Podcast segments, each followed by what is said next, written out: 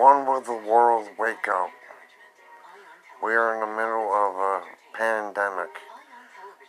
People in all five boroughs are starving.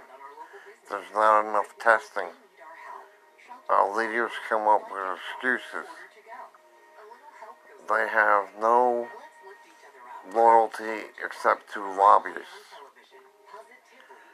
We all must, as Americans, stand up and demand that something is done.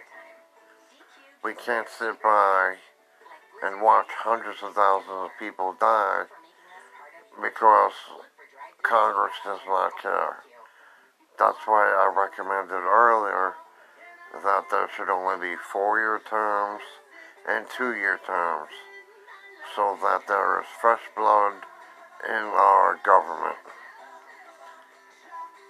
Also, they have done nothing to help the mental health of people with anxiety and they have the nerve to test hydrochloroquine on veterans that killed them.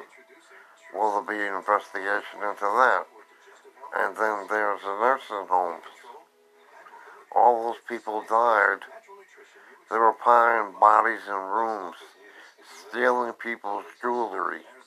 Our governor needs to investigate much harder. And police brutality is getting out of hand in some states. But we all must come together. We all must march on Washington. We need the three trillion dollar package to help the people that can't afford food and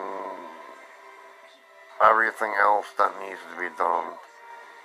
This epidemic is going to come back in the fall. So hundreds of thousands of more people are going to die. When is our government going to get off their ass and do something about it? If we all don't speak as one voice, nothing will happen. We will all just sit by like we always do and just let the lobbyists control our Congress. There should be a law to get rid of lobbyists. If you agree with me, please respond.